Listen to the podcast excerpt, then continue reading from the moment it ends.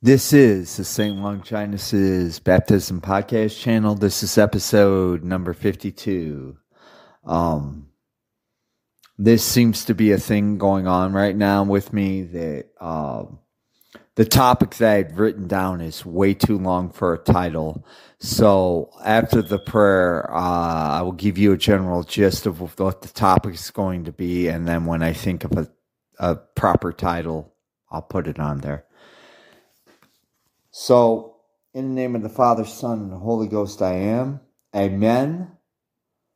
All that I am, all that I have, all that I do shall be consecrated to the service, honor, and glory and exaltation of the Immaculate Heart of Mary, the Sacred Heart of Jesus, and the heavenly kingdom.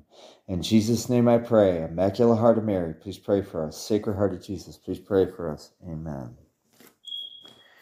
So, the topic I had written down, and before I go any further, I just want to thank bless and exalt Mother Mary and Lord Jesus because they were very generous in giving me a lot of topics um, to cover.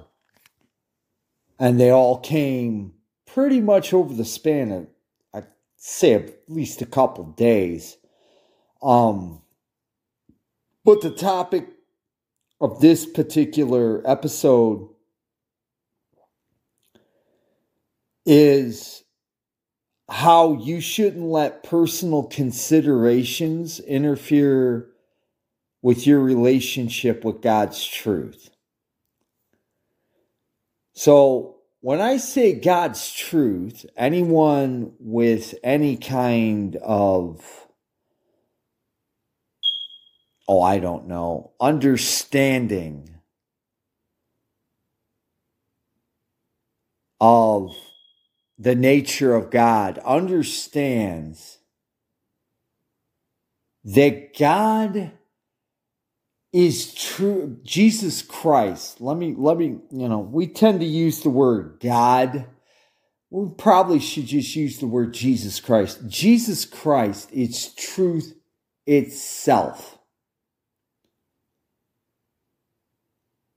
And you know, I, am I'm, I'm sure there's some 300 IQ takers out there saying, "Well, no, duh." Well, if I were a betting man, and I'm not, I would put a five spot that the people that are saying no, duh, have no clue about what I'm about ready to say or what I'm going to cover in this podcast. And by the way, what I'm about ready to talk about, this is not me myself being a 300 IQ genius. This is not, uh, not you know, uh, what I'm about ready to cover is is my take on God's God being truth. It's or I'm sorry, Jesus Christ being um, truth itself. This is everything that I've learned about pre Vatican II Catholic teaching on Jesus Christ being truth itself. Now, I have covered this tangentially in a previous episode. I have covered this tangentially. However, having said that, um, I thought that I would try to give it a slightly a slightly more um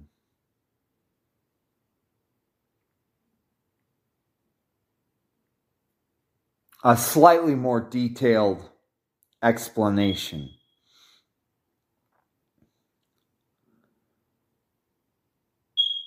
I referenced the, in one of my previous episodes, I referenced the, I can't, I don't remember the chapter and verse in the Gospel according to St. John where Jesus is talking to the Samaritan woman and he's basically telling her that there will come a day when all people will worship God in spirit and in truth.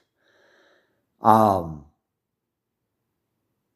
if I'm not mistaken, it's one of my spiritual keystones, and I know I've done a uh, uh, an episode based on that scripture alone, but this is not about that particular episode. Or I'm sorry, uh, scriptural reading. Now, to those of you guys who are saying, well, no, duh, God is, uh, Jesus Christ is the truth itself. Well, I want to ask you something. Just using what the set of Sedevacantists or what I call the serious Catholics call your natural reasoning skills, I want to ask you a question. And I'm not being ironic. I'm not being uh, edgy. I'm not being facetious. This is an actual question. And I, I want you to consider this point. Is there only one truth? Or is it is it broken down into two aspects? The first aspect being that you just worship God however you want to, or I'm sorry, well, yeah, worship Jesus Christ however you want to and follow whatever you think his truth is. Or do you follow um un you know un uh, critically what you have either been taught or what you think is God's or I'm sorry Jesus Christ single truth and what I mean by single truth is a, a lot of sedevacantists are fond of saying there's only one truth. There's no not 40,000 different branches of it. Um but I want to take it a little more deeper than that and ask um Jesus, when he was talking to the Jews, he told them, he said, Narrow is the way, and broad is the path that leads to destruction. Not a lot of people take that at surface value because present day and age, well, I think since the advent of the Protestant revolt, it's always been that way. But anyway, what he's talking about there is you know, if you take it in conjunction with the spirit and truth,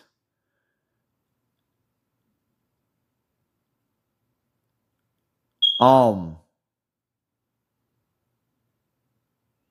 Jesus did not say, Oh, hey, you know, just worship me however you think I am. You know, just do what you think is right.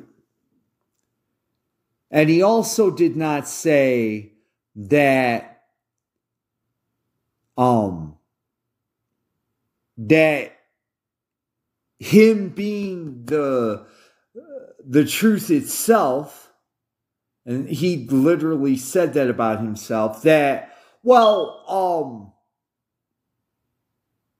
you know uh I was uh, I wasn't being literal when I said that I'm the truth itself, and you know, just do what you want.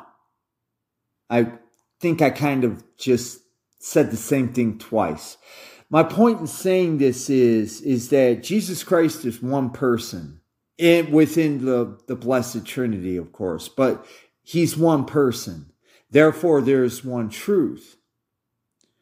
Now, before I get somebody, you know, um, talking about, um, your truth is your truth, my truth is my truth. First of all, I had this understanding coming completely ignorant of Christianity when I became a Protestant. My first cold reading of the New Testament when when he made that statement about narrow being the way I made the connection that there's only one Jesus. Therefore, there can only be one truth. My problem once I made that realization was finding out, okay, which truth? There's 40,000 different Protestants. There's the Eastern Orthodox, Russian Orthodox, Greek Orthodox, um, or whatever they're calling themselves. And then there's the, you know, what I thought was the Catholic Church. That was my conundrum. Because whether you like it or not, if there is one Jesus and he is truth itself, then there is only one truth. And because Jesus Christ is truth itself, because you yourself are not Jesus Christ, you should not presume to um to just uh, uh, freelance, you know, um, your beliefs and say that they are Jesus's. You know, and before I go any further, it is a historical fact, and I don't care what kind of autist tries to argue the point to the uh, opposite. Prior to the Protestant revolt in the 1500s. And if you want to go a little farther back from the Protestant revolt, before the Orthodox schism, and I think it was 1092, there was only one church. Now, for those of you who know your church history, there were heretics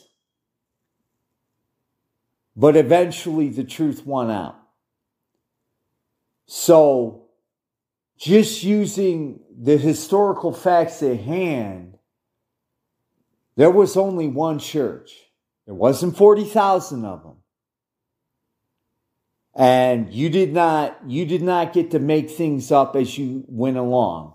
You were taught a objective truth when I say objective, I mean it never changes. What is true at the time of Jesus' ascension is true in 100 AD, 1500 AD, 1800 AD, and 2022. It never changes. It's not what, well, um, it's present era, so X, or well, I don't believe in that, so I don't have to listen to that. I mean, obviously, with the Protestant heresy running around, a lot of people are of that mindset. And out of ignorance, they claim that they love Jesus Christ. Well, how are you going to claim that you love Jesus Christ who is truth itself and not follow that truth. And this is going to go into what the, the topic of the uh, episode is about. So, by the way, every heresy is a subjectionist, uh, I'm sorry, subjective take on the true or Jesus Christ and his church, the Catholic Church, and its objective truth. Now, when I say subjective, just you can use whatever terminology you want to. Um, I'm trying to think of the the the the term that was popular like about a decade ago. Uh, oh, moral relativism. You can call it moral relativism, relativism. You can call it whatever you want to, but at the end of the day, um, subjectivism is basically um, what are called in some quarters um let me think um situational ethics thank you lord jesus situational ethics in other words well what might have been true in 100 AD isn't true in 300 AD and what's true in 300 AD isn't true in 1000 AD and so on and so forth that's subjectivism there's no fixed truth. There's no fixed principles. There's no fixed dogma.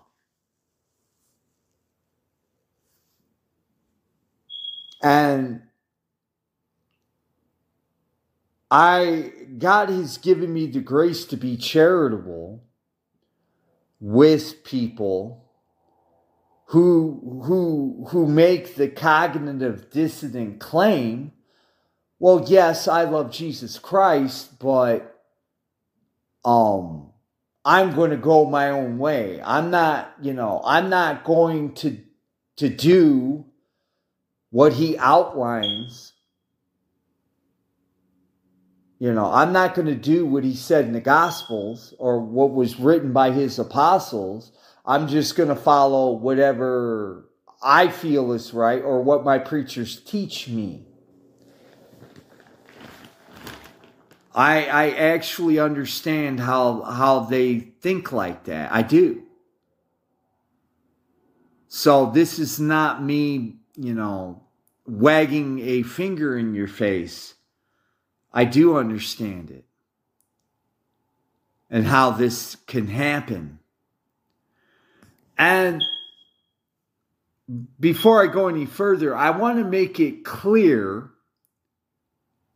to the Protestants who may listen or to the Vatican II sect members who may listen and tell you all that I started out as a Protestant and I moved to Vatican II sect because I thought that that was the actual Catholic Church.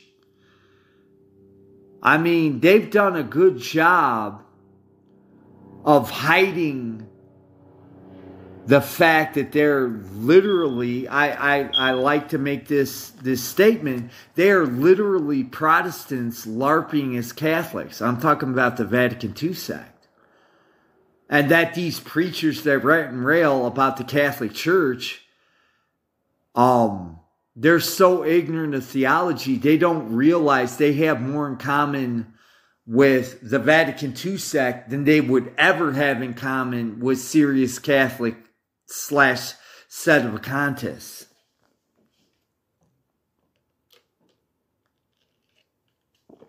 Now,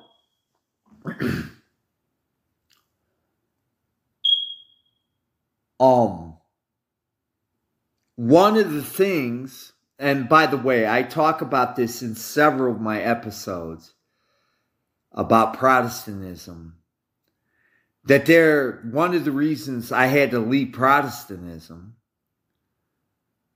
was because when I was looking at some of the belief systems that different what what are known as denominations or what are, what are called denominations um I call them sects because that's what uh, the the pre Vatican II uh, Catholic Church called them was sects. Was that the basis of Martin Luther's theology, which is what all Protestant denominations, and I don't care if you say, well, non denominational, brah. Well, if you believe in Bible alone, if you believe uh, in faith alone, and if you believe that every believer is entitled to his own truth, you know, um, you can deny it all you want to. You, you can call it non denominationalism all you want to. Your theology is based on what Luther taught during the Reformation. So You take that for what it's worth. But one of the things that drove me away from Protestantism was I'm noticing, and I'm just trying to be a good Protestant. Um, that okay, if we're and this this was like I said, I came into this cold, so I was ignorant of a lot of stuff, even though I was doing a lot of reading. That if we're going Bible alone, different denominations are denying different aspects of what's in the Bible itself. Okay? They're denying what's in the Bible. Some of them, you know, um, I, I talked in an earlier episode how Protestants were getting their panties in a wad about the Episcopalians ordaining a gay bishop. By the way, Vatican II's been doing that for years, but I digress. Um, and my thought at the time was, okay, well, if we have interpret the Bible as you will, and faith alone, them ordaining a gay bishop is just them following their interpretation of the Bible and following their faith.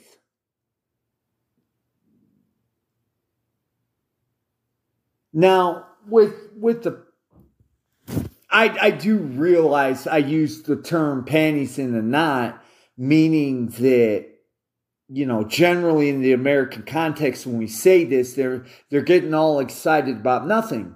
It is something because obviously the Old Testament and the New Testament speak out against homosexuality. That's that's not my point in saying that. What I'm saying is is that if you're going to pick and choose out of the Bible what you're going to practice and what you're going to believe, this is the natural end result of that.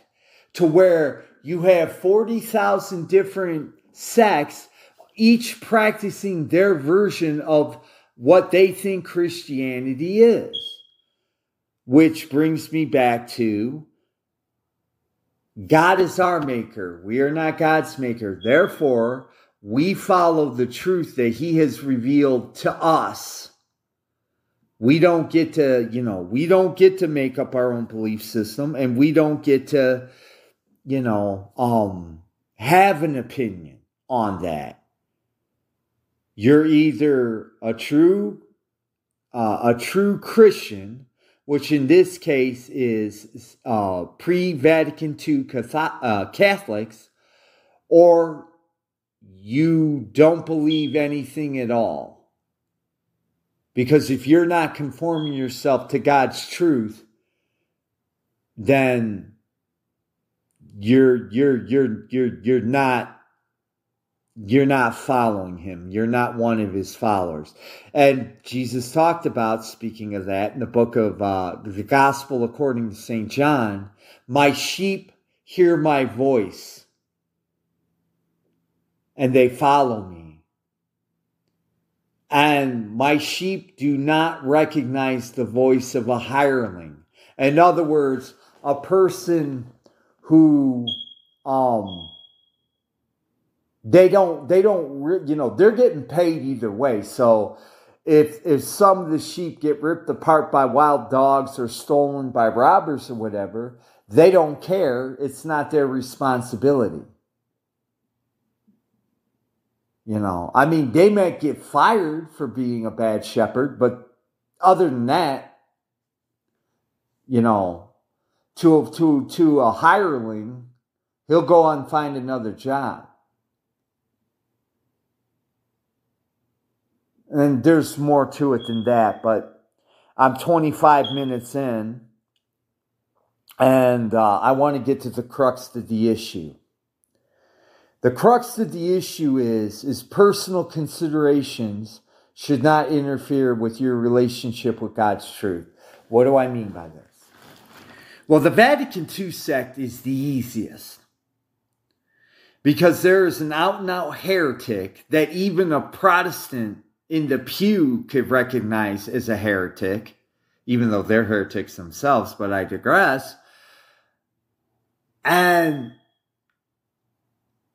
for personal considerations, the people of the Vatican II sect refuse to question the circumstances that they're under. There are blasphemies, um, heresies, and um, sacrilegious stuff going on on a daily basis. But because of personal considerations, they they they they stay with it, even though they know that it's wrong. And they rationalize. That's the biggest problem nowadays is people rationalize bad behavior because they don't want to confront the ugly truth. Now, when I say personal considerations, it may be maybe you're working as a Vatican II. Oh, I don't know. You're, you're somehow connected with the Vatican II sect. Family members if your family members are a part of that heresy and you don't want to separate yourself from them because you know that if, if you became a true Catholic, that it would cause grief and heartache between you. There's that. There's social status. You know, oh, well, Everybody calls sedevacantists trailer park popes and trailer park trash and morons and all this. And if I become a part of them, I'll get labeled that. Basically, um, peer pressure. Um, there's a personal consideration that you could be married to somebody who's really wedded to the uh the heresy of Vatican II and they say that they're going to divorce you and take the kids if you become a sedevacantist.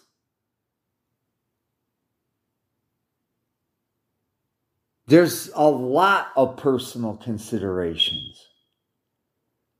Um, the time it takes to research the issues involved.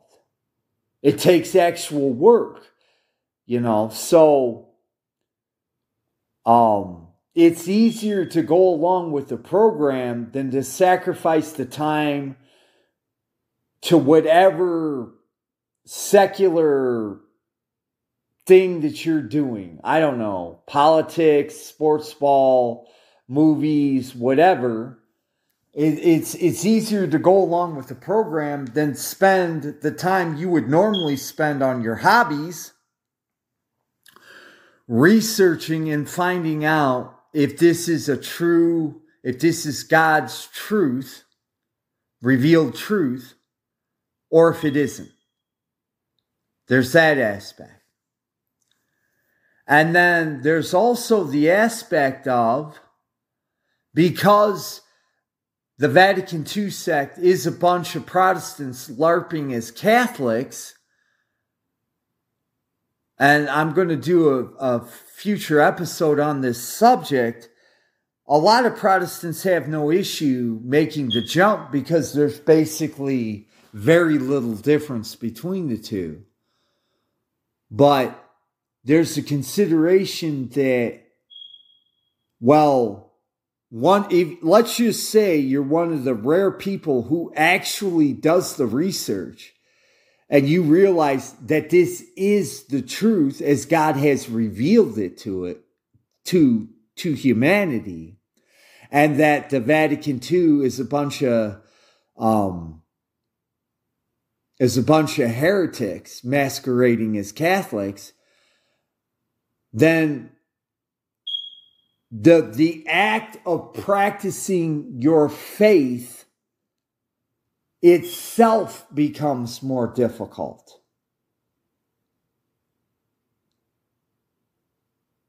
And anybody who's ever tried to practice true Catholicism will tell you it's going to be, if you're trying to do it sincerely and with a good faith effort, it's going to be the hardest thing you've ever done because we're human and we're natural.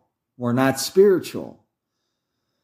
And everything that the uh, true Catholic Church asks of us goes against our nature. but I want to get into that particular aspect. I'm just saying that the personal considerations for a lot of people outweigh God's truth. And basically, what it boils down to is it's easier to go with the flow and not think about the repercussions of doing that and not thinking about the repercussions. Now, for my closing remark, because I think I've basically covered everything. Um,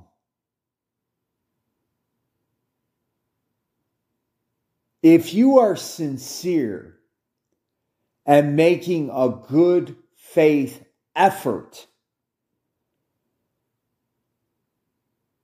to, to, to, to understanding that God only has one truth, one church that he founded, and he's only got um, because there's only one church, it can only be their dogma and getting closer to God. Uh, but as I never get tired of telling my sedevacantist comrades, having the right doctrine is not enough. Um, you you got to go beyond having the right doctrine. You got to put your faith into practice. If you are making a good faith effort and you're sincere, then if you are having personal considerations that are holding you back from doing what is expected of you, and this is expected of you, you know, um, that's why Jesus said, carry your cross and follow me. He didn't say, carry your air mattress and follow me. He said, carry your cross. If there are personal considerations that are keeping you from following where your your um your good faith and your sincerity are leading you in the same sincere fashion and in the same good faith, ask God to lead you to the truth. Because He knows you at the end of the day. And I will make this caveat, I will, that you could still have a good faith. You could still have a uh, or you could be making a good faith effort and you can be sincere in your intentions, but because the human soul is deeper than we realize, there's going to be a lot of trash that's hidden inside your soul. That until you start actually living a spiritual life in truth and in spirit, you're going to be unaware of. But that's not to say that God will not give you the grace to get to where you need to go. You only have to have the will and the courage and the fortitude to go where that truth leads you.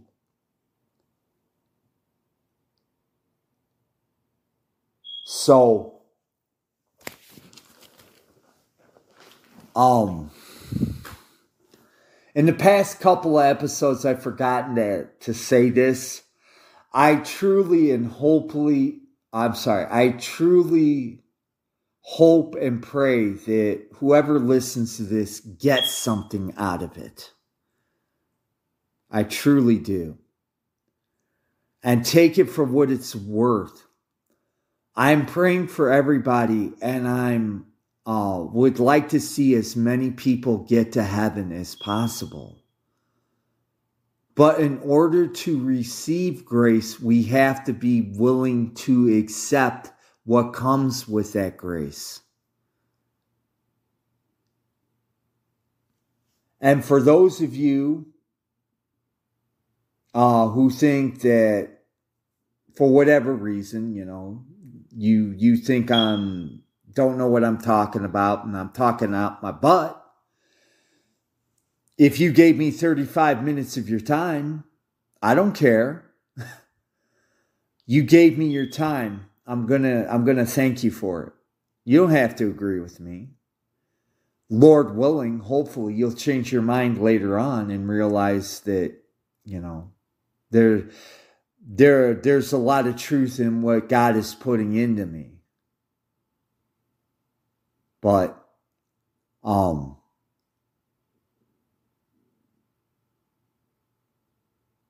thank you for listening. God bless you. Have a good day. Bye-bye. Send